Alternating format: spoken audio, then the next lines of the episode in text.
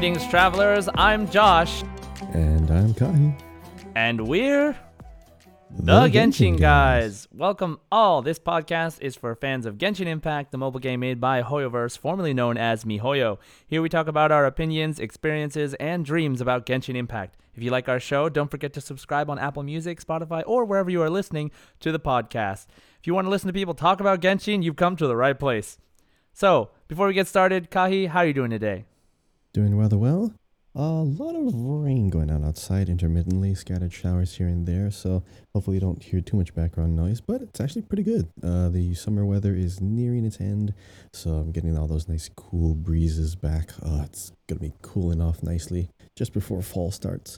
And how are you, Jason? Uh, how are you, Jayside? Uh, anything going on around you as far as weather? How's the weather up there?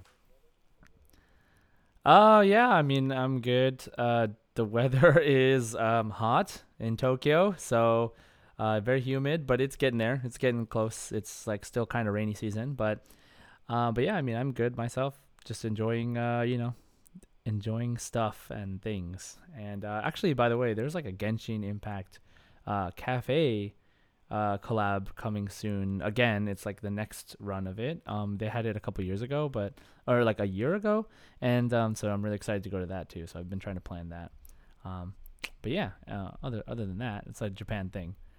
So um, great then. Let's get started. I'll introduce today's topics, which is um, our first topic of the day is as always our weeks in Genshin, followed by Genshin news.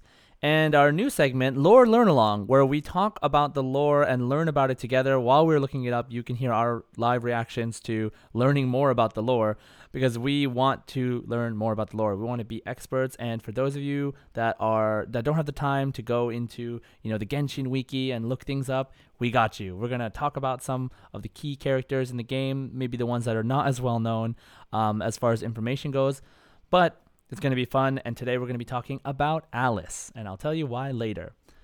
The next topic after that is we will be doing one of those fun which Genshin character are you quizzes online. Um, of course, I will link the uh, link in the description so you can take it as well if you're interested in taking it. And lastly, we'll talk about the community discussion question as always, and uh, our responses to last week's question as well as our new question for next week.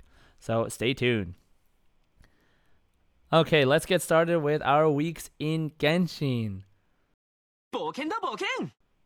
So, uh, Kahi, how has your week in Genshin been? Uh, I'm still going through that Aranara quest line. it's, this long blue quest just never ends. I keep you. You were right. You were telling me about they added like another separate book in your. Uh, yeah, the journal in your, in your inventory, like a special all the special items, and it's a thing that you can look and inspect and see all the pages in. I which I kind of forgot until way later after I was going through the whole quest line. But it does update, does tell you what you've done, kind of shows you like little recaps of what you've got so far. And I just don't even know when this is gonna end. I I know I saw screenshots of like all the other characters you're gonna meet along the way in that quest. And I just really wanna I just really wanna see all the Star Wars references. But this is I feel like it it's way too long. Maybe maybe it's just me, but I feel like this blue quest is too long. I they should have made it like a gold a gold colored quest so that these people know that it's you know important to like the major story. But typically like this whole time anytime you come across like a blue quest mark a blue quest mark, it's like small side story. The fact that it just keeps going on is kind of like it's killing me because I keep thinking, okay, this is the part where I'm gonna get the thing and I'm gonna complete the quest. No, there's still more. I just I have to keep reading all of their dialogue and it's just I it's not as interesting as I thought.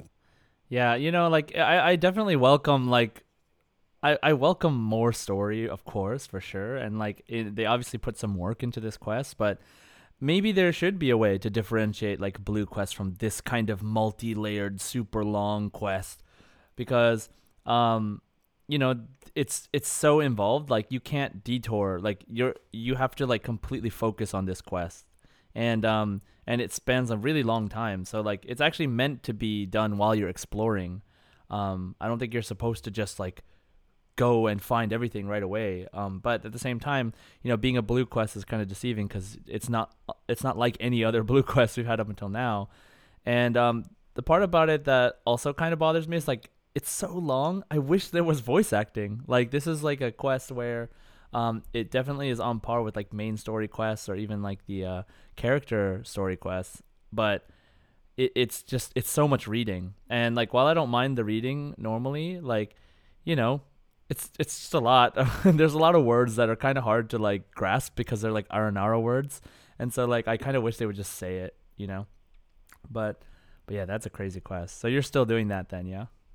Yeah, I found all three of the fruits. Uh, using that, that new lyre to play the the theme songs to get the fruit and to go into that separate realm and just inspect it, come back out.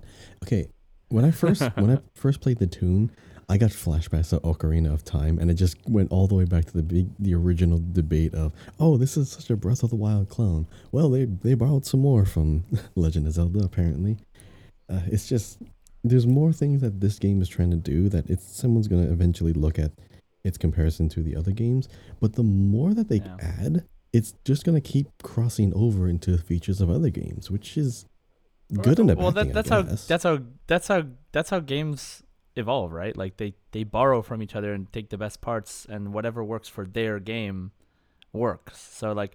It doesn't make sense to not copy anything ever because then we would never have another RPG. You know That's what I mean? true. We would never have Right. another no MMO. like so but yeah it'd be like oh well you know world of warcraft and final fantasy 14 are exactly the same so you know one of them shouldn't exist like it It's inevitable. sense. so There's gonna be things that feel Yeah, similar. It's just this one in particular. it's more it's more about how they do it right Yeah. like how they borrow so i think right now genshin has been doing a great job so far of not exactly copying anything though there are other games copying a lot from genshin like course. the new seven deadly sins game coming out and, and, Tower you of Fantasy. so we'll, we'll, we'll- yeah well tower of fantasy like they yeah they're still like you know we talked about this a little bit in Mhm. our past episode oh, we but, did.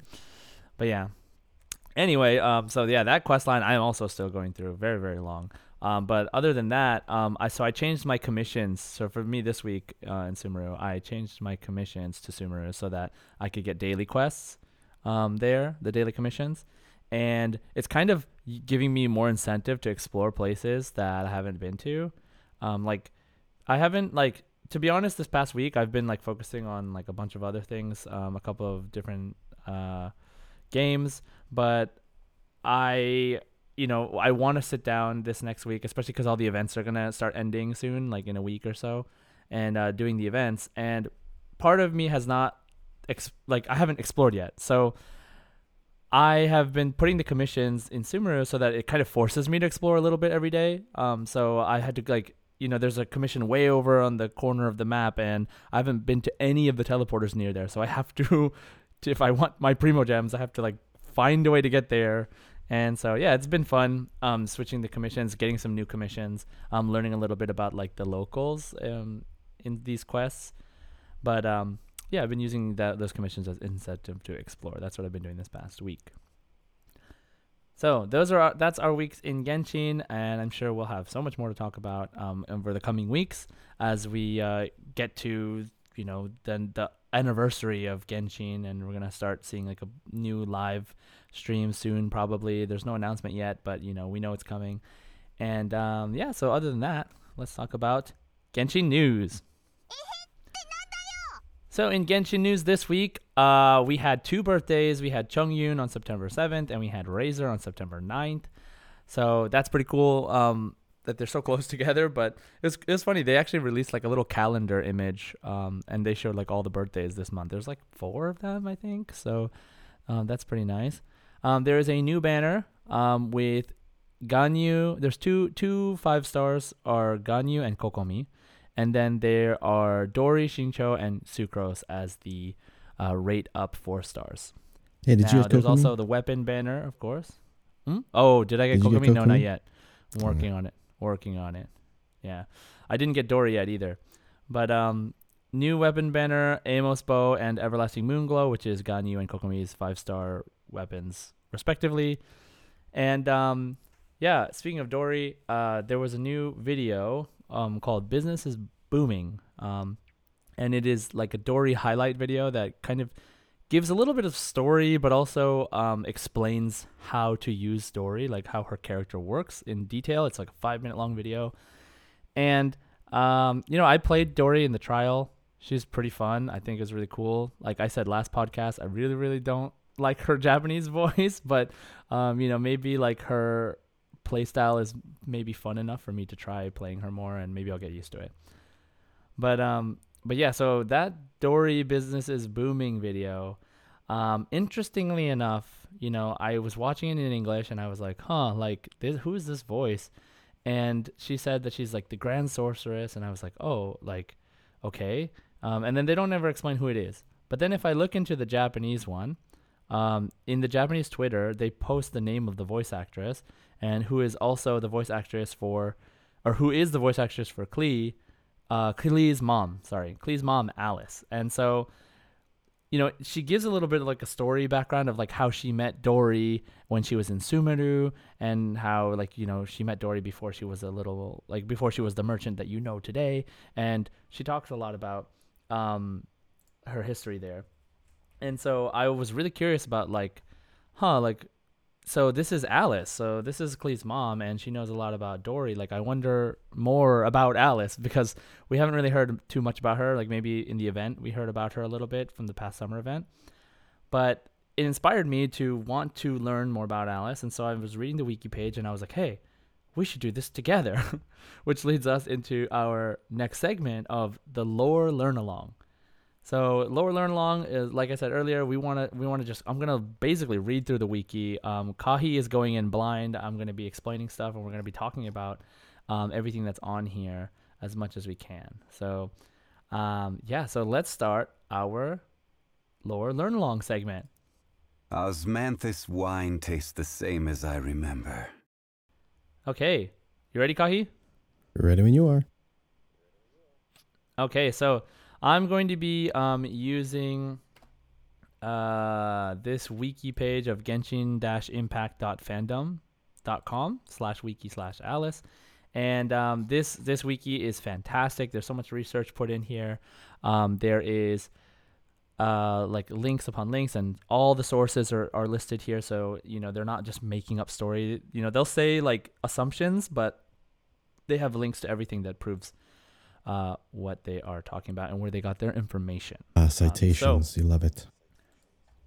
Yeah, I mean, I don't want to learn. I don't want to learn made up lore. You know what I mean? like, like it's, it's it's either part of the game or it's not. You know. So, let's get started. So let's talk about Alice. So Alice is Klee's mother, as well as a famous adventurer who authored the Teyvat Travel Guide. She is a polymath whose skills include alchemy, astrology, engineering, magic, and medicine. Additionally, she is an elder within the Hexen the Hexen Circle, an organization with both with, with uh, an organization which both Mona and Mona's master also belong to. Okay, I'm gonna stop uh, every, a couple th- every like paragraph or so so we can like talk about it really quickly. So the Hexen Circle, right? So Hexen Circle. Do you know what Hexen Circle is, Kahi? No, can you spell that for me? Because I want to know if it's like hex or some other type of word.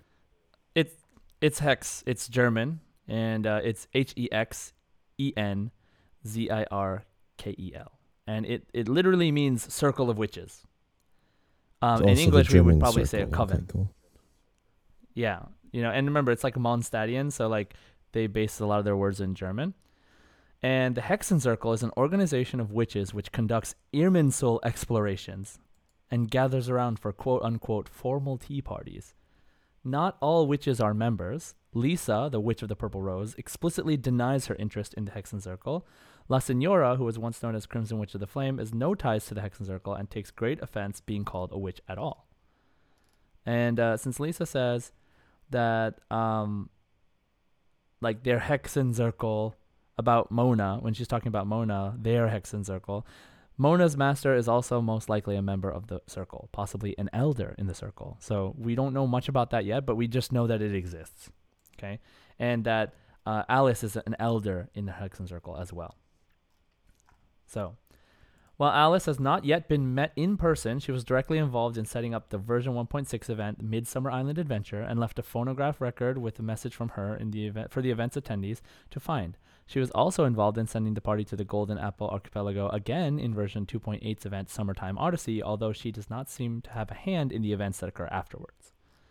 So, um, right, and we know that from from just playing through the event, right? Before So, the I think the Hmm. first time Mona showed up, Mona showed up. Uh, her story was we were trying to find like a certain box that was left by Mona's master, and then it was Mhm. given to some other one that Mona kept calling the old hag. yeah, so Mona's master is the old hag. Oh, Mona's master's the old hag. Okay, but then Klee showed up Right. in that same storyline. So Klee's mom is Mm-hmm. not the old hag. Is not her master.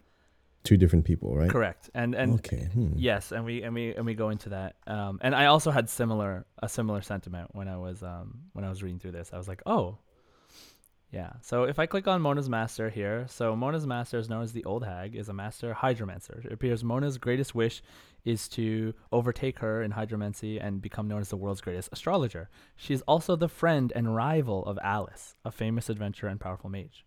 She is only talented in astrology, while Alice is well versed in a variety of magical fields. So, so she, so they're rivals actually, like in terms of like who's the best witch. Mona Right. and Alice. So, no, Alice and Mona's master. Okay, I'm just gonna call her the old hag because that's how I remember her. Yeah. Okay. So Alice and the old hag are rivals. All right. So, um, let's continue with the profile. So, um, Alice is an adventurer who belongs to a long-lived race, right? And I think that this is like an elven race, like Klee, because Klee has pointed ears, right? So, Alice is an adventurer who belongs to a long-lived race and is at least 500 years old herself. She has allegedly seen the entire world and possibly even beyond, based on the description of Wings of Feasting, her reference to the Rubicon, and her narration of Aloy's collected miscellany in Dainsleif's place. So remember, Dainsleif usually does those, those like character description things. I could have sworn it was Diluc, this but time- it's Dainsleif. but yeah, Yeah, it was it was similar. It was Dainsleif, and then um he did Aloy's and he did Dori. Uh, she did uh she did Aloy's and she did Dori's this time, right? So um just backtrack a second. Um the Wings of Feasting. Um what exactly is the Wings of Feasting? It's a wind glider obtained through uh it's a wind glider obtained through the redemption code obtained by buying a specific KFC combo meal in China. It was from the event. Damn That's so I funny. wanted that. Yeah, and there's Uh-huh. and there's like a there's there's lore that says that um that she yeah, that she said something like, "Oh yeah, so there's this thing Okay, so here's the lore from that that wing glider. This is a wing glider that was exclusive to the KFC event. It says this is an item that drifted here from another world. It symbolizes that world's final feast and the coming of the weekend. Once upon a time, that world that world was ruled by dragons, but not the ones you hear about in stories. These were more akin to a cross between lizards and chickens. It might be hard for you to imagine it, Klee, but that was exactly what the world was like. Fish dragons lived in the oceans, and bird dragons soared across the skies on wings that were super huge. They were powerful creatures, and so they looked down on all the other animals. In that world, they were rulers of all life. Later on, humans appeared in that world. No one knows how that happened. Maybe they came with falling meteorites, who knows? But what we know is they had a strange habit, which is known as Sunday dinner. Not long after that day came, the feast was about to begin. Dragon drumsticks and dragon wings were smeared with flour and were subjected to the flames of furnaces that humans made. They were made into food for everyone. They say that dragon meat tasted delicious, causes the people to lick their fingers after eating. The Sunday feast, which used to only happen once a week, became a daily occurrence because the meat was just too good. This is great. Let's have Sunday dinner every day of the week. And so everyone cheered, and that was how the time of the dragons come to an end. This wind glider commemorates the great extinction and was not always this color. It was once blue and white. Klee's mother changed its color scheme to be more amenable to that of their family, which resulted in its current form. She returned home briefly to leaving leaving this wind glider behind before leaving once again. And this is a quote from Alice. Teyvat's borders have grown fragile these past two years. Looks like mommy's going to have to get busy. She's talking about dinosaurs. So yes, she's talking about dinosaurs and how they eventually went extinct, and Oh that humans God. came maybe from the meteorites, and then we invented something called family dinner or Sunday dinner, and then um and you know it's like it has to tie into KFC, but obviously they they wrote it in such like a lower way, and um and like as we're gonna see here as we go forward, like you know um Alice likes to make stories for Klee. Um and and so like this is the story that she made for Klee, but it's like completely canonical to like how our world is, right? So, and they imply that she she left Teyvat world, found this thing and left it here, and then came back or something like that. So, it it sounds like canonically she's gone to our universe, which is like I'm curious if that's going to be a thing. So, um, so yeah, so they said that based on that description and her reference to the Rubicon, which is uh like the point of no return. It looks like it's a real place in the Roman Empire. Let me see this. Oh yeah, Roman. Let's see. Uh, the fr- yeah, the phrase "crossing the Rubicon" is an idiom that means one is passing the point of no return. Its meaning comes from an allusion to the crossing of the river of Rubicon by Julius Caesar in early nine- January 49 BC.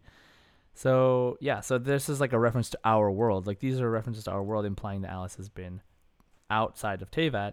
And then her narration of Aloy um, is really interesting because she talks about like, um, oh, it's been a long time since I've seen another traveler in Teyvat, and then she explains Aloy's background before, like while she like she met her, talked to Aloy, and and all this stuff. So, um, Alice is a very very curious character. So, all right, let's move on because uh because we have a lot to cover. So Alice's immense magical prowess is such that Albedo calls her a knight omnipotent omnipotent sorceress, while Diluc states that she is the only other person besides Venti, the mortal form of the Anemo Archon Barbatos, who could have arranged the events at the Golden Ar- Apple Archipelago during the Midsummer Island adventure. Mona also speaks favorably of Alice's skill set and sought out Alice's successor, Klee, in hopes that their combined knowledge would be enough to read the traveler's fate, failing to anticipate the possibility that Alice had not passed any of her magical skills on to Klee. She also states that the Narukami pillars on Yashiori Island, which suppressed the Tataragami, were allegedly created by the Raiden Shogun, um, who were created with techniques that are quite familiar to Alice. So just a bunch of little things here that just say that like, you know, she is a really powerful sorceress, right? So back up, back up to her Um, like her race thing a while ago, because so Okay. Alice and Klee obviously they are from an actual separate race, kind of like how we have like the animal people, kind of like how we have the cat people. So Mm. Nahida's also the same thing. She has the same kind of ears, or Yeah. Kusanali. So Right. either her being an Archon has nothing to do with her aging, or she's just already of that race, which makes her live long anyways. Because apparently they, Klee and Alice can live long time already, right? Right, that's what it seems like. Okay, I'm gonna actually get more into that as we talk about history. Okay. Okay, so um, but that's a good point. Yeah. So Kusanali also has pointed ears. Huh, huh, huh. So let's see. Alice touts a commendable um, number of skills and contributions to the world of Teyvat, which includes, but is not limited to, astrology, alchemy, creating puzzles and hydro barriers throughout the Golden Apple Archipelago, explosives crafting, creating Dodoko, an explosive doll which he taught Klee how to make, inventing the phonograph, inventing the Tamari game, potion concocting, testing various scientific endeavors and engineering projects, although most of her known attempts ended in failure, and inventing a long distance instant communication device, which we saw in the event. Right? So, um, that's just an overview of her stuff, and then I'm going to talk about her personality real quick, and then we'll stop before we go into story because the, the history part is like really, really important, and it's also the last segment. So, uh, personality. Alice is a free spirited person who exercises little restraint and acts impulsively. She blew up parts of Storm Terror's lair because she felt that the ruins didn't seem ancient enough, and a concocted potion to cure Echo's stutter, only to leave him with the side effect of being able to imitate others around him. Okay, I want to talk about that real quick. This is really funny because there is a Millelith guard in Liyue who just imitates everything you say, and you're like, he's like, you're like, stop copying me, and he's like, stop copying me, and then you're like, bye, and he's like, bye, and apparently, that that is a result of Alice trying to fix his stutter, and it ended up making him only copy people around him. I could have what the heck? I could have sworn there was like a bird in the the what is it in Fischl's castle? I'm pretty sure one of those birds do the same thing. It might have been just, just like one oh of my god, those so. NPCs or you know, off to the side, but I, I could have sworn there was one that did. Yeah, that. so you you like you think like nothing of it, but like it's so weird that that's tied to Alice. You know what I mean? Like it's just like a random NPC that that copies you. Like you think it's supposed to be funny, but actually Alice made him that way. you said she like they really think about these characters. Like really. you said she she invented the phonograph, right? Yeah. And mm-hmm. she invented a communicator that can travel long distance. The the you know like the the communication device that they use in the past event to like contact Venti, and then she interferes with it. Yeah. All right. So the reason why I'm pointing that out is because that does that does say a lot about the technology in the current world. Like if she's this prestigious, you know, mage and she invented these seemingly like great inventions, but they're kind of basic compared to our human modern technology. I don't know if any other nations on the planet are going to be nearly as technologically advanced. So it's it's kind of a limiter in a way, but it, it helps you kind of see what the threshold is for how technology works in this world. If this is like the Well, considered we, the pinnacle. we talked about this, right? Mhm. Like Fontaine. Yeah. Like um going into Fontaine. Yeah, movies, right? I mean, like y- you say you say that right, like, but then like think about ruin guards, like. They're, they're True, like, like- compared to what we have in our world, they're way more technologically advanced, you know. But they like also seemingly run off of magic in a way. Like I don't, I don't know. Yeah, but what I'm saying is like what technology humans themselves are capable of producing. Because I know in Liyue we we used those magic ballistas to you know fight the the big sea monster, and like even back then in Liyue Yeah. the camera was considered like whoa this is a really cool invention. That's the first time we actually got a camera. But Oh, uh, yeah. I'm just trying to see like how far into the how far or how advanced the technology humans make versus ancient technology. There's always going to be like that ancient civilization that no one knew and they were all hyper advanced and everything. But like how far did humanity progress since then? If this is like considered pinnacle technology, because it, it does say a little bit about how far we've advanced since the era of the gods and everything. Yeah, I like I'm. I think we should wait until we see Fontaine Yeah, because I- Fontaine yeah, is hope- supposed to be the engineering capital, right? Yeah, I hope it's still they're still really good and advanced, and we get to see a lot more of different kinds of, I guess, scenery or like magic that's not really magic, but more, more like human ingenuity. So, eh, maybe Right. maybe this is just me reading too much into it, but I just thought it was an int- interesting indicator. Yeah, I think I think it's really hard to gauge because their world has magic.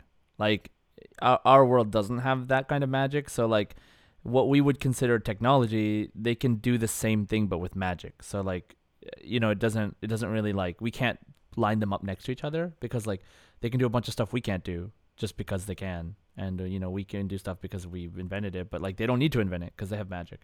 So so we'll, we'll we'll see right? Like you don't need cars because you can just teleport.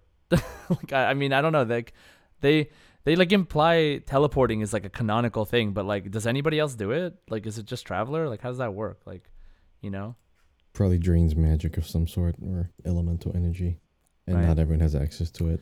But yeah, we can speculate all That, we that's want. that's the other aspect, right? Yeah. The other aspect is interesting, like the vision part, like how people can use visions to do magic stuff. Like it's pretty interesting. But uh, but okay.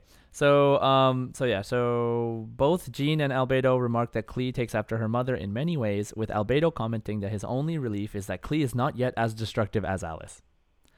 Great. So and Klee is pretty destructive already. So despite her impulsiveness, Alice is quite powerful, is also quite powerful and intelligent, taking inspiration from her adventures to draft various ideas and experiments. She also dotes on Klee a great deal, and Klee, in, in, in turn, adores her. Alice devised Dodoko after observing Amber's Baron Bunny and designed an entire fictional story revolving around it for Klee to enjoy, going as far as to arrange the events at the Golden Apple Archipelago and invite several people whom Klee is close with for a summer vacation. She also secretly checks on Klee at Mondstadt while she performs her job. Alongside doting on her real daughter, Alice shows her maternal side to those who treat Klee well. She insisted that Albedo call her mother, to which he refused, and decided that he was now part of their family. Following Crepus's death several years ago, um, Alice sent Diluc a condolence letter, which she also insisted on treating him like her own child due to the way he had cared for Klee in the past. And I think that that comes from the uh, the event that we saw recently with Diluc, because uh, is Diluc's father, right? So, uh, so yeah. Any comment?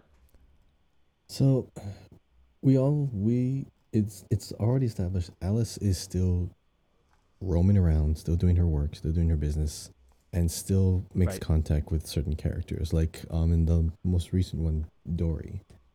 Um, she said that Dori's the only one that actually kind of keeps in touch. So these other instances is Right. only like we know Albedo had contact but doesn't frequently or doesn't still keep up with Alice. Alice more checks in on them. Dori actually che- keeps, you know, communicating to Alice, and Alice even uh, supplies her with a bunch of, I guess, trinkets or gadgets that Dori sells in the market. So Dori might actually come back a lot in the future, because you know, like we have people Mm. from the way come forward. We have people from Inazuma or that are still gonna be making their making their appearances, but Dori's gonna be the one that is a good avenue for bringing really weird tech into the picture, or like an explanation of why certain other technology exists out there. Because Dori is gonna be the one that's that sees it. That kind of she's always involved in the underground black markets or in auctions, and so she's more familiar with all kinds of technology being passed around, whether legit or illegitimate. So that's still why I think she's the one that has uh, great sword. I'm pretty sure if anything has been sold for a lot, Dori might know about it. So uh, she's she's a good recurring, you know, character that can be used as some kind of justification for things just popping up out of nowhere. Yeah, because she's like well connected, right? So she could be, which is like you know, to my dismay, not liking her voice. like, Still going on. we'll, we'll we'll see how we'll see how it goes. But okay, so now we we just have two more segments, which is history and present day. Okay, and uh, history is longer, but present day is pretty short. So let's uh let's get into it. Um, so first paragraph. So Alice became acquainted with the Khaenri'ahn uh, alchemist Rhinedottir at an unknown point in the past. The two have a close enough bond that Rhinedottir later sent Albedo, her apprentice in creation, to seek Alice out for help with his final assignment. Alice, in turn, brought him to the Knights of Favonius in Mondstadt, believing they had the resources to build a large research lab for him. So, okay, so that that's what happened. Any comment? What was the guy's name again? Rhine Rhine Daughter. Rhine It's kind of hard. It's like R R H I N E. Like think German, right? R H like Rhine and then da- daughter daughter D O T T I R. Ryan daughter. Yeah, I don't. I don't remember seeing that name. Yeah. so he is the also. Oh no, she. So sorry, she is na- known as Gold, and she is like one of the most profound um, researchers um, and practitioners of like uh, the art of khemia, which is like alchemy, um, used by the people of Kainra, uh, Khaenri'ah, and um, they she she created um, Durin and Albedo. So she's the master, like the one that Albedo talks about, I think. We And, made um, Albedo. What the hell? Oh, right, Yeah, because he's. the one that Oh yeah, because he's an alchemist. He's always involved in alchemy, so it makes sense that he has yeah, a master. and she's the one that taught him the alchemy. Okay. okay, and okay. um and like she's also linked to the cataclysm uh apparently so yeah and there's like a whole maybe we can do a different deep dive on her but she has like a whole thing too um but basically just know that like she is like one of the t- peak alchemists um and like was also friends or acquaintances with alice um and so Centuries ago, Alice encountered an otherworldly traveler in uh, out, otherworldly outlander in Teyvat, which was the last time such an outlander appeared before Aloy's arrival. So, she's like mentioning that like she met probably your sibling, and then um, since the sibling um Aloy arrived, and then she hasn't met you yet, so. She became acquainted with Yae Miko at some point, calling the over 500 year old Kitsune a quote unquote little girl, and recounts the in the Inazuma edition of Teyvat Travel Guide how easy it was to make Miko cry. Alice also mentions Asase Hibiki as quote unquote that killjoy shrine maiden, and Nico, the, the uh, Neko, the cat, as quote unquote that fat cat, and uh, further indicating that she traveled to Inazuma after the cataclysm 500 years ago. Any comment? How old was Yae Miko? I mean, how, how old is, is Yae Miko? I I know that even them and Raiden Shogun, they they're older than we think. But are they around the same age as Nahida? Because you're talking 500 years. That's a good question. So, So like, what I don't think what does time even look like to these people? I don't know. This weirdly enough, there is no. Well, actually, hold on. Because I know there's there's characters that seem to transcend time itself because just, they just have that same look over the years. It's documented they look like that, and now they look like this now. But there has to be like some some linear progression in age for for at least some of the the majority of the people on this planet.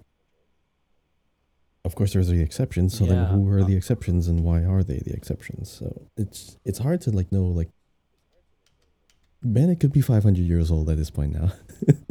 so, like, what's the standard here?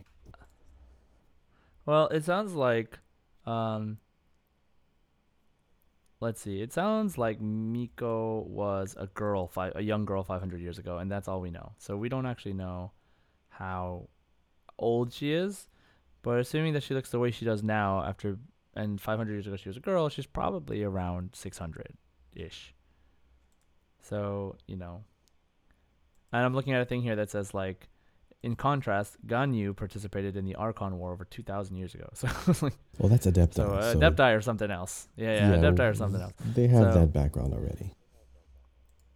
So okay, so that happened, and um, Yae Miko's a little girl, and so 50 years ago, Alice made a pact with her friend and rival Mona's master, so the old hag, resulting in Alice taking possession of her diary, which Alice in turn eventually left in Klee's care.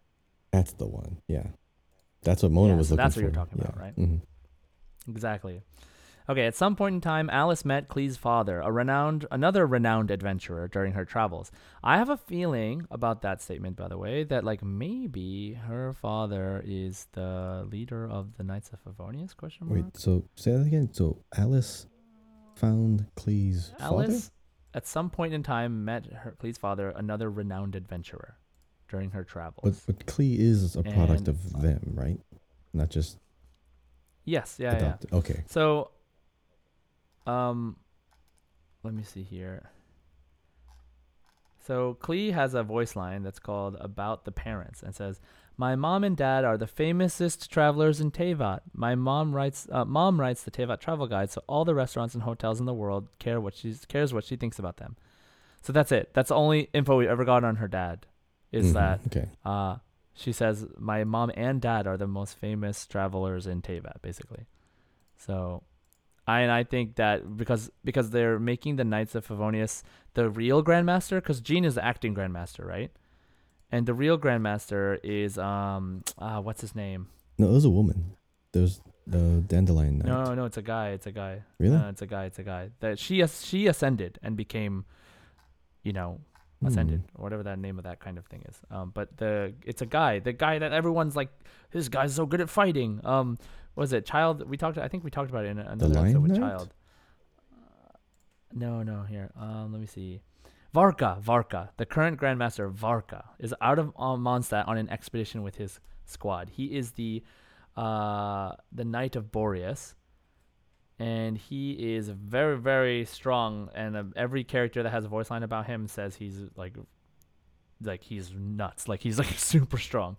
So, um, yeah, uh, he uh, we don't know like he just we just know he's one of the strongest people in Mondstadt. Tartaglia calls him the Titan of the Knights of Favonius and hopes to one day face him in combat. Barbara says that there's nothing to worry about as long as he's leading the expedition, and Eula suspects that he had been intentionally holding back during a sparring session with with her.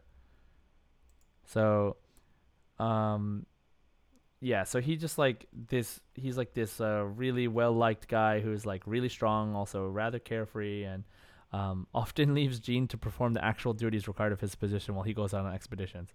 But Jean does not resent him for it, and Kaeya says he appreciates Varka's attitude. So, um, and also I think he's the one that yeah he brought in Razor. Um, Okay. Um, he no he met Razor. He he met Razor. Uh, that's it. He like helped raise him a little bit, I guess. Okay, so Vanessa is the name I was looking for. Vanessa, the da- the original Dandelion Knight. Right. Not okay. Varka was like more She's recent one. I mean, Varka's the Varka's alive, Grandmaster. right? Yes, Varka's still alive. Yes, Okay. Varka is just out on expedition right now. Like we haven't Okay. met him, we haven't seen much about him, but he's very important in Mondstadt. But we just have not seen him yet. So Vanessa was the one that was thinking that because she was like alive a long, long time ago, might have connections to Alice, or more connections to Alice, or Oh, and more of a history. yeah. So right? so so you're right. So Vanessa is the one who ascended to godhood. Basically, she's one of the only like two people that have ever done that, supposedly. Um. So let me see here, Vanessa. like V E Vanessa. I see.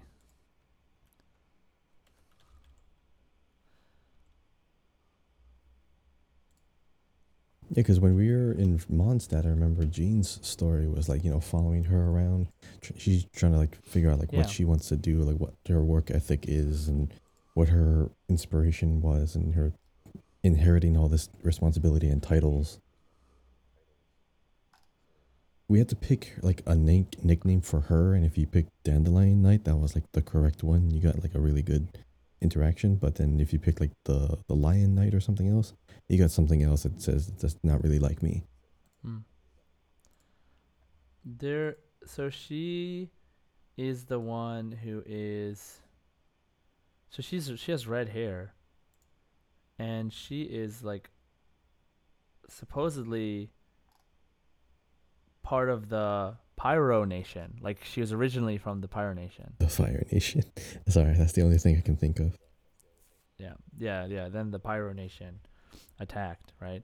So, um, yeah. So, sh- oh man, we could probably do a whole episode on her too, just because like there's not that much information, but like we could we could touch on some of these. Like we could like do a Knights of Favonius episode or something. But like she is really important and is really important for the story, I think. And I feel like we'll eventually see either her impact or her when we get to like the end game. But like I don't know, she's like one of those characters that seems like um you know she's waiting for you at the end kind of thing. It's kind of nice. She's supposed to be like really strong. it's kind of good that there's a character that's just always looming in the background that is still kind of following you around or keeping tabs on like what's going on or this this ever present you know being just so that you have something to kind of chase or just you know look through it, it helps keep the intrigue going helps keep the, their interests also it helps push the story along a little bit you know like there's there's one other person who's just out there investigating and you're just doing your thing over here so what are they investigating so like is there something else going on it just it helps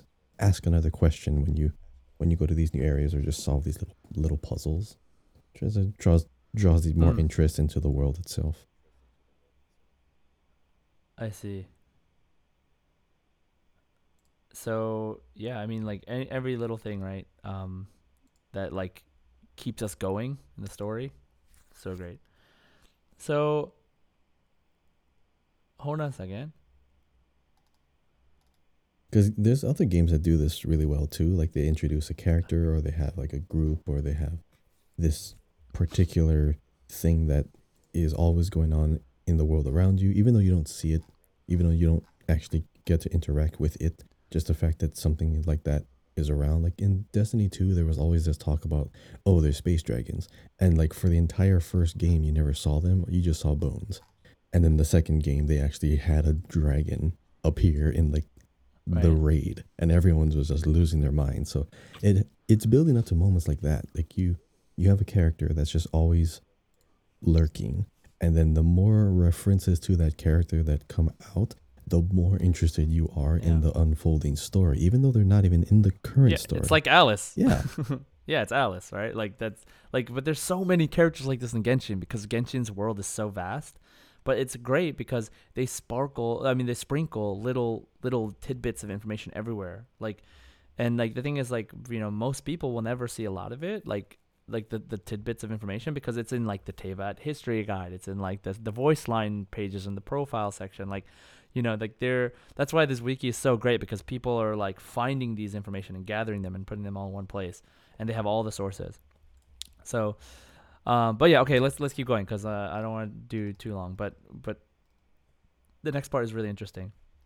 So she met Klee's father during their travels. Uh, then they had Klee decided to stay in Mondstadt for a while to raise her. Around this time, Albedo sought her out at Rhinedottir's behest, leading Alice to take the boy in and insist on treating each other as a real family, further insisting that Albedo referred to her as mother.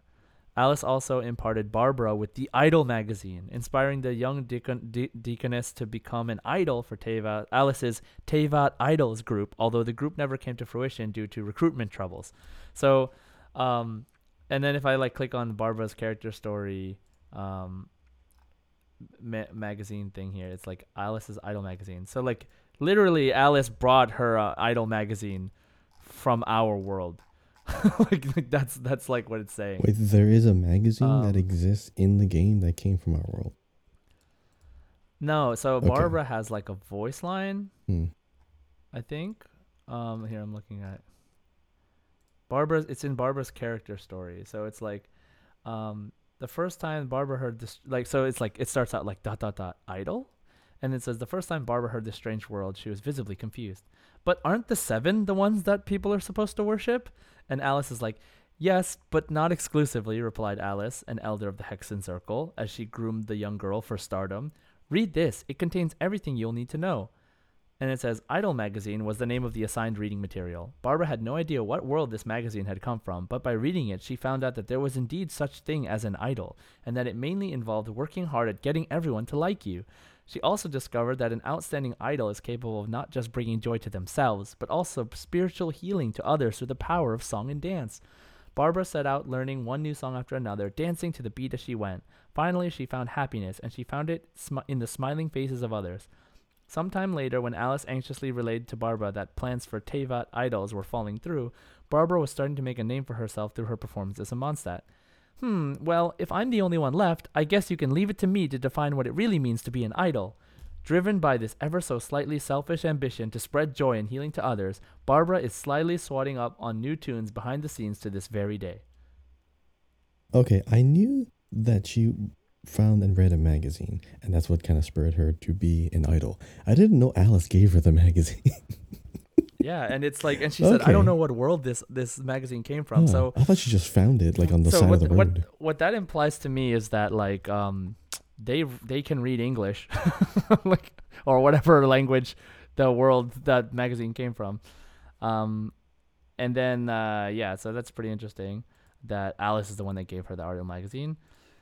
So let's see. Next, moving on. Sometime after Crepus died, four years before the game's start, Klee noticed Diluc's disappearance, which prompted Alice to look into the matter. After finding out about Crepus's passing, Alice sent Diluc a lengthy letter to express her condolences and give him words of encouragement.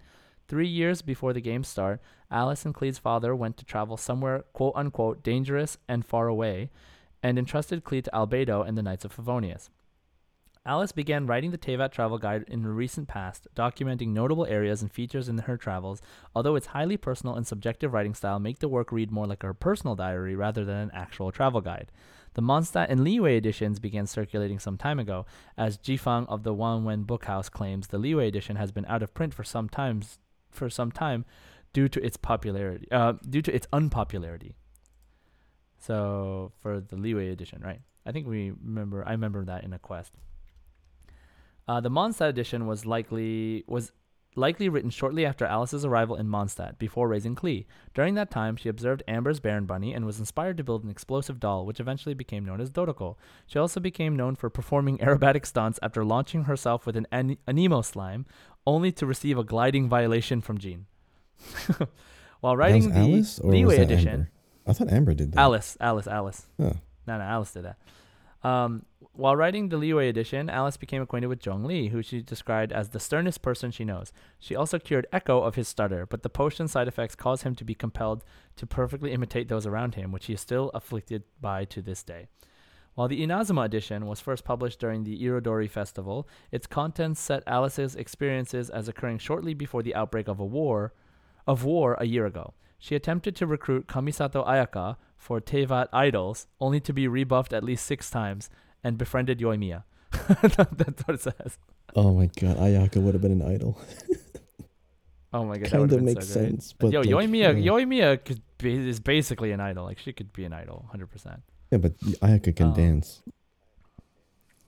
That's that's true. Actually, that makes sense.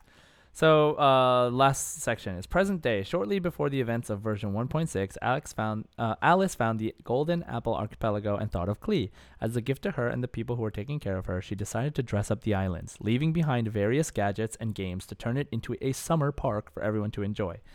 In order to get everyone to come, she concocted a plan of leaving behind threatening letters, encouraging them to go to the island to deal with a fictional enemy called Dodo King. However, once the last puzzle was dealt with, the truth was revealed through one of Alice's inventions, which she calls the Alice phonograph. She explained herself and the island that this uh, she explained herself and the island and that she was already exploring other another area in Teyvat. Sometime later, Alice returned to Mondstadt to visit Klee. During the trip, she ran into Venti and gave him a Dodo communication device to give to a friend of his, which he would give to the traveler. The end. That's all we have. And that's when Nahida started to talk to us telepathically, right? Right. So like um yes, exactly. There was uh, like, that's that's the implication, right, that we know so far. But yeah. So that's cool. And yeah, so Alice is like really interesting. She has ties to almost every major character and event and um you know, I'm really excited for her reveal eventually. I think they're to make it like a huge deal. Um I really hope she's playable. You know, I don't see why she wouldn't be, but like, you know, we'll see. So, um, so the last part of the wiki, which is su- super interesting to me, is the trivia and the etymology. So, um, trivia: Alice is familiar with Earth culture, inclu- introducing idol culture to Barbara via magazine, and having previously made statements about the Rubicon, which is in, with the implied context of the real-life phrase "crossing the Rubicon." While the wings of feasting were developed as a part of collaboration between MiHoYo and KFC, the description is narrated by Alice. The explanation for the wings' appearance claims they originally had blue and white color scheme, which Alice later modified to be red and white to fit her family's taste, rather than innately having KFC's red and white brand colors. Uh, etymology: Her Alice and her daughter Klee are of a race blessed with longevity and have pointed elf-like ears. However, the name of their race and whether or not Teyvat has a name for their race is currently unknown. During the final riddle, A Secret Uncovered, the Chinese equivalent for Kaeya's comment about how Alice and Klee are kindred spirits, both wild and free, is uh, in Chinese, the mother and daughter are both free and unfettered Jingling. Jingling primarily refers to supernatural entities in a broad sense, such as elves, spirits, and fairies. Right? In the field of European legends and fantasy, uh, Jingling um, mainly refers to elves, Ling to spirits, and Xiao Shanzi uh, to fairies. That said, Jingling has previously been used to describe Barbatos before he became an Archon, and Paimon. So those kind of creatures are described as like Jingling. And Barbatos, for Ba- Venti? Barbatos, it was trans. Wait, Barbatos is Venti, right? Because that's his other name. Yes. So remember, before he became like his current form Mhm. of like he became this form because it, it's like his friend, right? And um, before that, he was like a little little robed little fairy looking thing. Do you remember that? Oh, I think I vaguely remember that cutscene because he was like kind of talking to so, someone like some ethereal character before he exactly. And away. and um, so Venti is my wife's favorite character, and this is why I know this. but uh, yeah, he was like originally like a little uh, little wind sprite uh, before he took on his current form. Um, so for Barbatos, it was translated as both elf and spirit. For Paimon, it was translated as elf. In addition, it is used as part of the Chinese name for uh, the Oceanid. Um, and given that none of them bear much resemblance to Klee nor the typical depiction of an elf, the translating the term becomes a little complicated, but there is a connection there. The Japanese version unambiguously uses the term erufu, so just elf. Meanwhile, the Korean version phrases the above expression um, as like uh, something in Korean, which roughly translates to having truly free souls. Um, so another part of the trivia is Albedo calls Alice aunt, although not in the familial sense of the word. In Chinese, he addresses her as a- a- ayi, a term which literally means aunt, but is also used as an honorific to ol- for older women who have a blood no blood relation to the speaker. Mm-hmm. Uh, in the Chinese Yeah, and we- Japanese we do that all the versions, the, time. Narukami style, right? Exactly. Oh, you you do that, auntie, right? yeah. in, in, Oh, everyone Yeah. in Hawaii. um, uh, in the Chinese and Japanese versions, the Narukami style rendering, Japanese spell- inspired name of Eris, a historical figure in Enkanomiya, is recorded by Chinese characters Arisu. Historically, they are used as part of the family name Arisugawa no Miya, a branch of the imperial family of Japan. Meanwhile, in popular culture, they are commonly used as kanji di- transcription of the English name Alice. However, there's not any other connection been made between this Alice and the adventurer Alice, the Japanese like Enkanomiya characters. And it says that um, it's possible that it might be named after a goddess in Greek mythology for Eris, meaning like strife. Um, but we don't know. It says Alice says uh, ah, so there is like the gold the the in Greek mythology there is like Eris, who is known for having tossed the golden apple of discord into the feast of the gods, which eventually caused the Trojan War. During the Midsummer Island adventure, Alice dubs the Har Islands in the Golden Apple Archipelago, um, which is how the archipelago is known by in-game. Okay, so maybe there's some kind of tie there. It could be coincidence, but I mean, it's a really specific name. I think Golden Apple Archipelago. If it's like the Golden Apple of Discord, if that's like a Greek mythology thing, that that sounds like something that would make sense because there's always some kind of craziness going on in the Golden Apple Archipelago. So, yeah, that's it. That's everything. That's uh that's uh Alice's wiki page. I hope you uh learned something. Kahi, what do you think of Alice after hearing all this? Uh, well, not specifically about Alice because we just we just went through all that, but it kind of it kind of makes more sense why there was a Klee banner before Sumeru launched, because if Klee and like her and Alice's race is gonna be kind of a thing going on in the background. I mean, suddenly we have Nahida, who is also looks very very similar to their race as well. I mean, they they do these things where they have a character's banner kind of tie into what the current story is. Like when they did the the previous Zhongli rerun.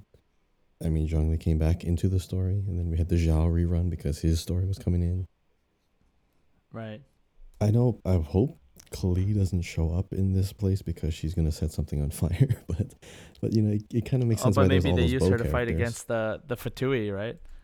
Oh, that'd be great. Yeah, because like something will activate from. You know, I wonder how Klee and Dori would get along. Like she would just be all amazed at all the gadgets that she has, and then she talks about like, "Oh, wait, your your mom is Alice. I know Alice. That'd be that'd be really cool. she, like she, probably, she probably knows her. Mhm. She probably knows her already, maybe, maybe. right? Just knowing the information Dori knows. Um, but yeah, I feel like she would be like, "Don't touch stuff."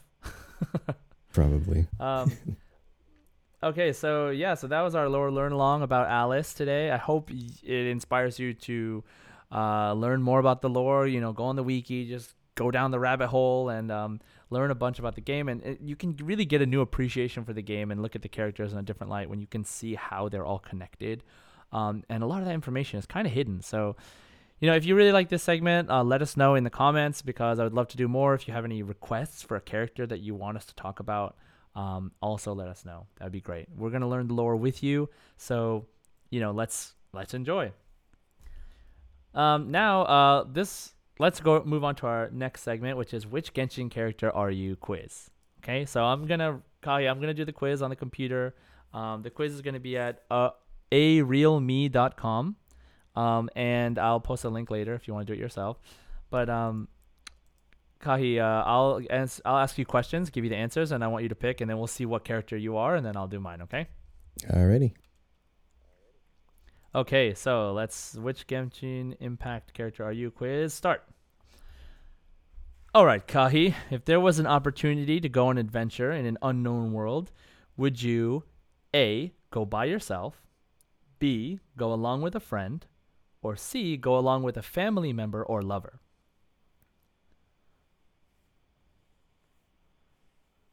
Probably C.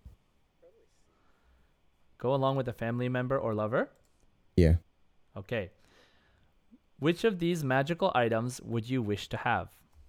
One, or A, an invisible cloak and quick movement ability. B, a magic pill that adds 100 more years to your lifespan and preserves your youth.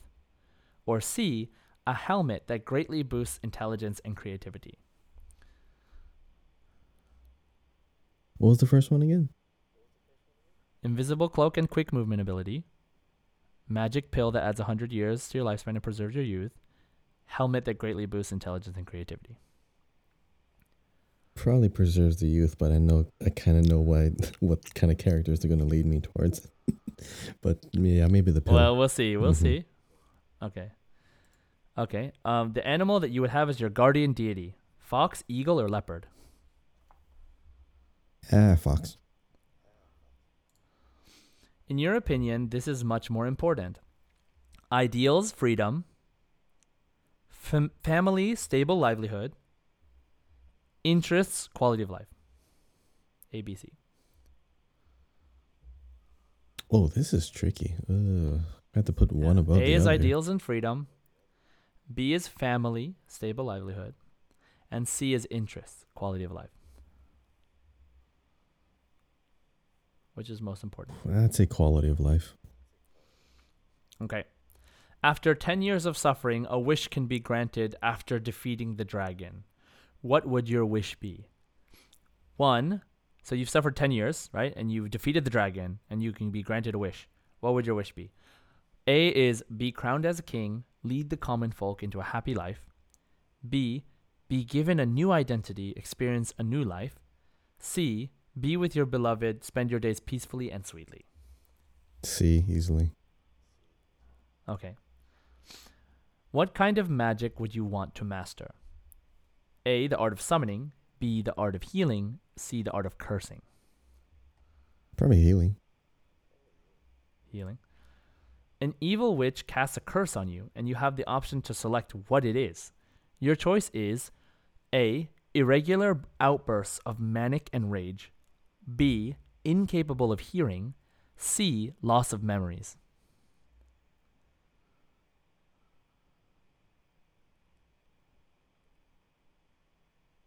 Interesting, right? Ooh, yeah. Irregular outbursts of manic and rage. Mm.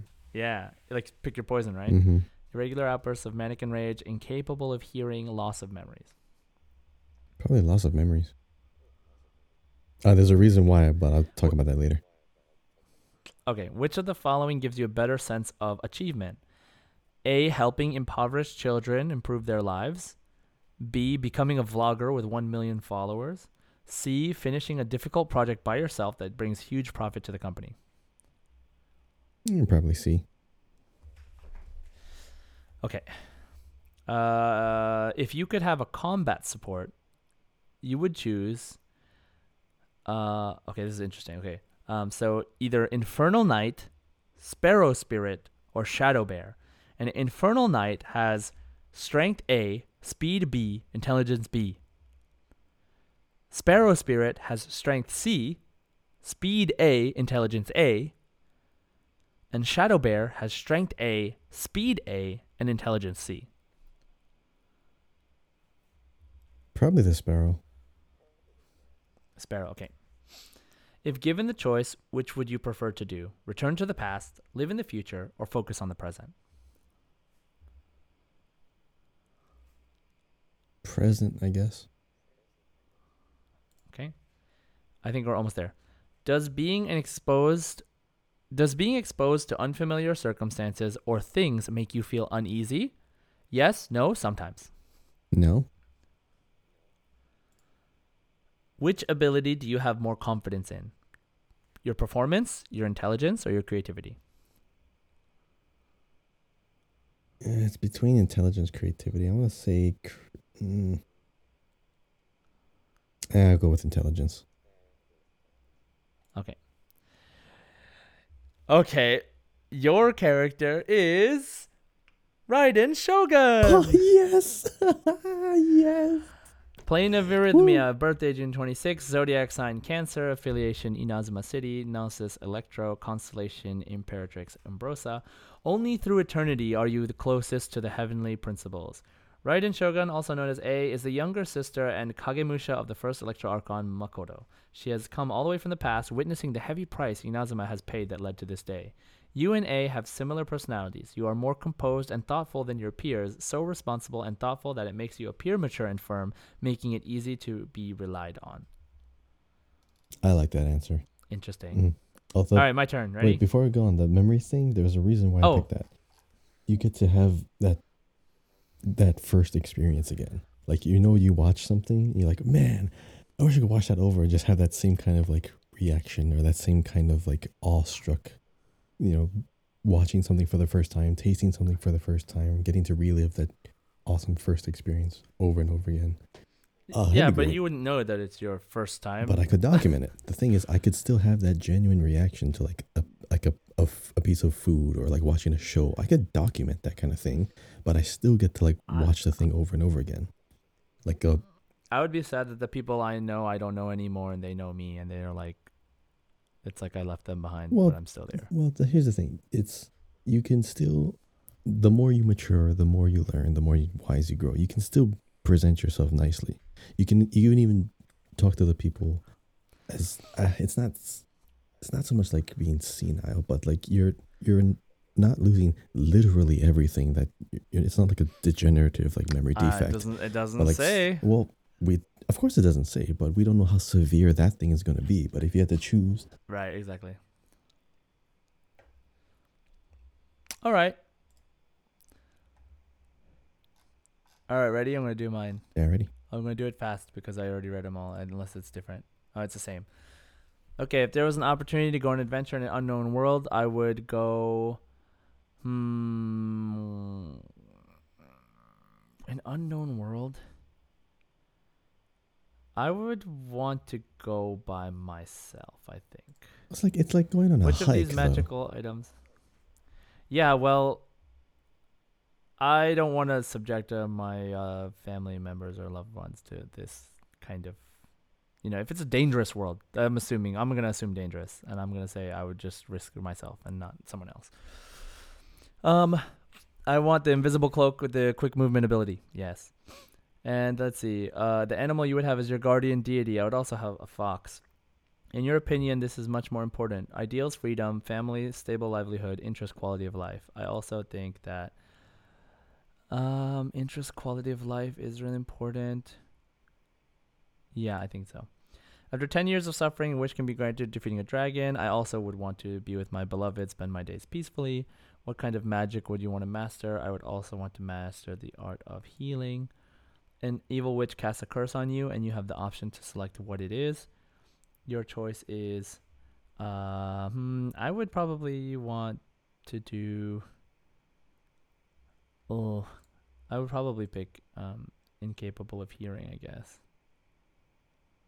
I don't want irregular man- outbursts of mannequin rage. That's that's too too much. uh, which of the following leaves you a better sense of achievement? Helping impoverished children, becoming a vlogger, finishing a difficult project by yourself. Uh I mean, I guess it depends on what way I would help impoverished children improve their lives. Because if it's like very slight, I don't know if I would get achievement off of that. Like, I feel like just like, oh, there's still so much to do. I feel like this is nothing. But if we really, really improve their lives, like, you know, it could be a big deal. But becoming a vlogger with a million followers, that would be, uh, that's like a thing I would love to do. So maybe I'll pick that one for now. Uh, if you could have a combat support, I would choose the, um, yeah, I'd probably choose the Sparrow Spirit to yeah, Sparrow Spirit. Because you're making up If for given the something. you choice, which would you prefer? Yeah, ex- I want. Oh, I want like a, a supporting, a sup- a smart, fast supporter because like, I don't know, I like to move quickly. If given the choice, which would you prefer to do? Return to the past, live in the future, focus on the present. Ooh, this is so hard. Uh man. Uh, maybe, maybe live in the future. Maybe live in the future. Does, the, uh, does being exposed to uncomfortable situations make you feel uh uh, to unknown situations make you feel uncomfortable. I accidentally said yes. I accidentally clicked it. so You can't go back. I don't want to start over. I don't think I can go back. Uh, let me just like okay. I'm just gonna like run through it again because I I know what it is. I'll just cut this part. Let's see. Which ability do you have more confidence in your performance? Oh wait, I, it it didn't let me go back. Damn. Okay, yeah, I can't. All right, whatever. I hit yes. All right, which ability do you have more confidence in my performance? Let's do that. Oh man, but I want to I want to fix that one. Okay, so let's see if I get the same one. Um, let's see. Go by yourself. Invisible cloak. Fox. Uh, quality of life. Uh, spend your life with your beloved. Art of healing. Incapable of hearing. Become a vlogger. Sparrow spirit. Live in the future. Just being exposed to unfamiliar circumstances or things make you feel uneasy. Hmm. Sometimes. What ability have more performance? Oh, it's totally different. Okay, so I, I, I when I accidentally picked the other one, I got Xingqiu, but I got Yae Miko. Yay! what a coincidence.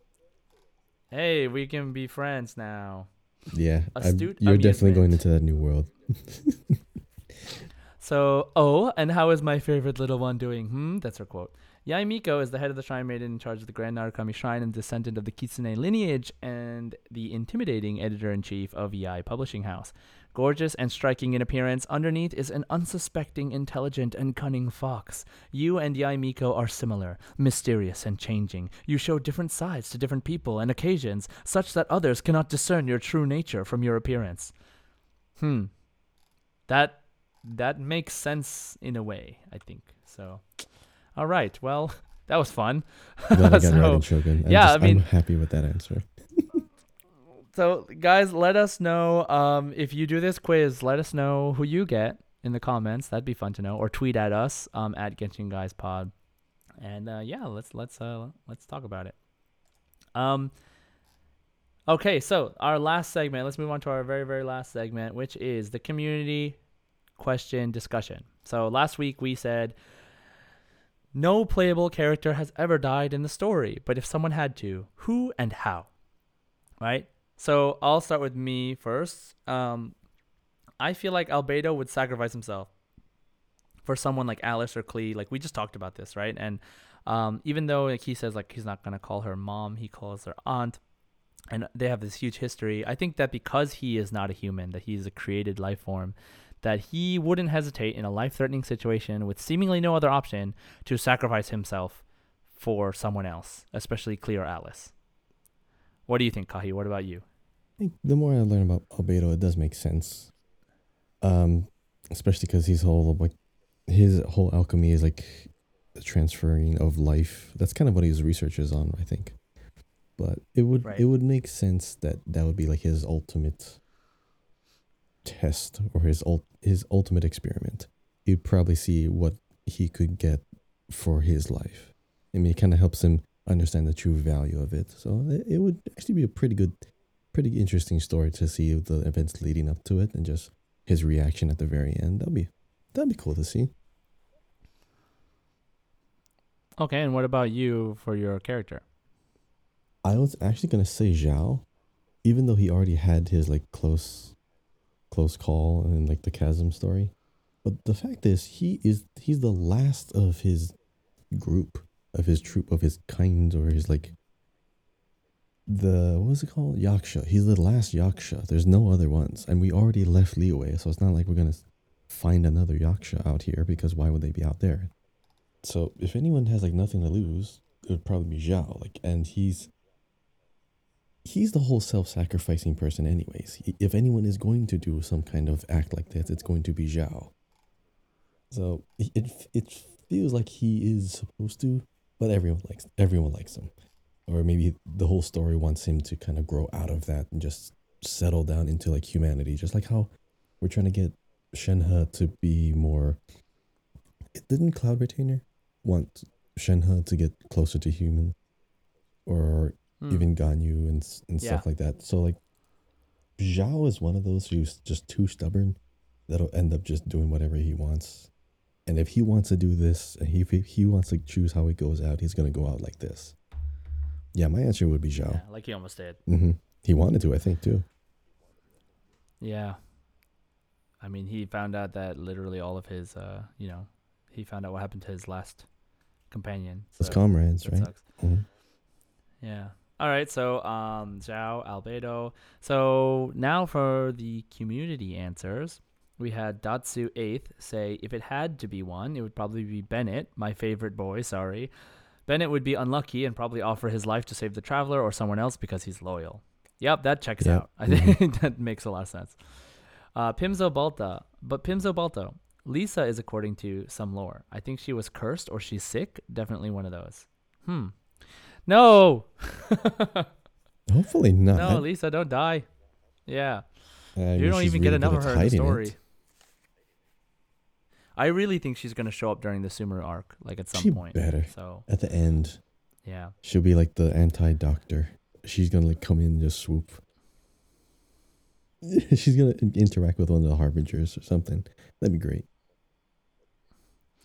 And uh, Martin says, "Childe, because he's mean and I don't like him. The way that he died is Tsaritsa got the Tsaritsa got very mad at him and killed him. okay, we'll see. That could very well happen. like at some point. I mean, he's like the kind of wild child of the Fatui, I think, and he, you kind of he's your friend already, sort of, and you can play as him. So that's really interesting. Or he dies as like. Uh, Um, oh no, it makes sense. Like the Tsaritsa is gonna see that. Wait, child, you were this close to that, to Liyue, and you didn't actually do anything. She's gonna find out that she's that he's a traitor, and she's yeah, she's gonna probably gonna off him or something.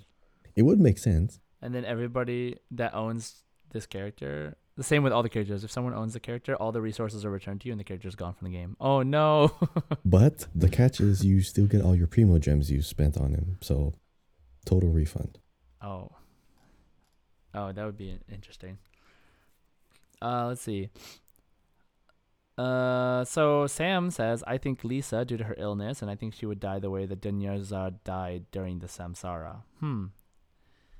Yeah, I mean, like, uh, yeah, we'll see. Like uh, that, this whole thing that they've introduced with um talking about the uh the the sickness. Hold on.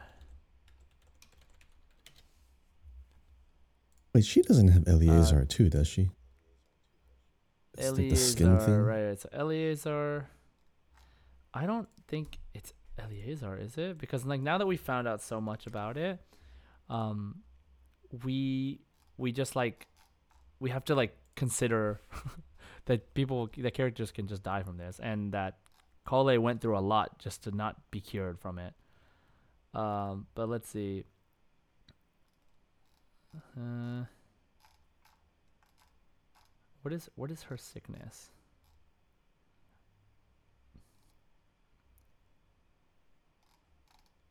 It's probably Oh, not she's- specified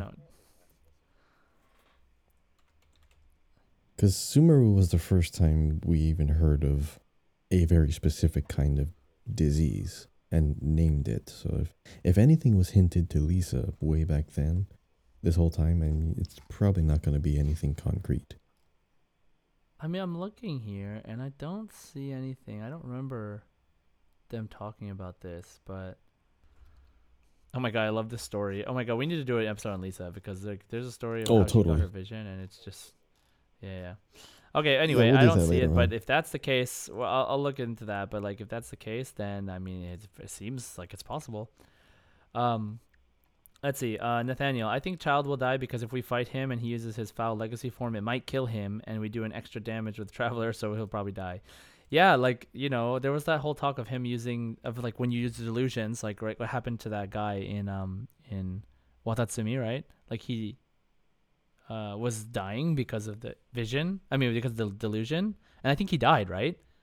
He just got really old before he overused it. He didn't die. Right. Okay. Yeah. Yeah. Well, so like that story, you know, that could happen to someone like Child too, technically.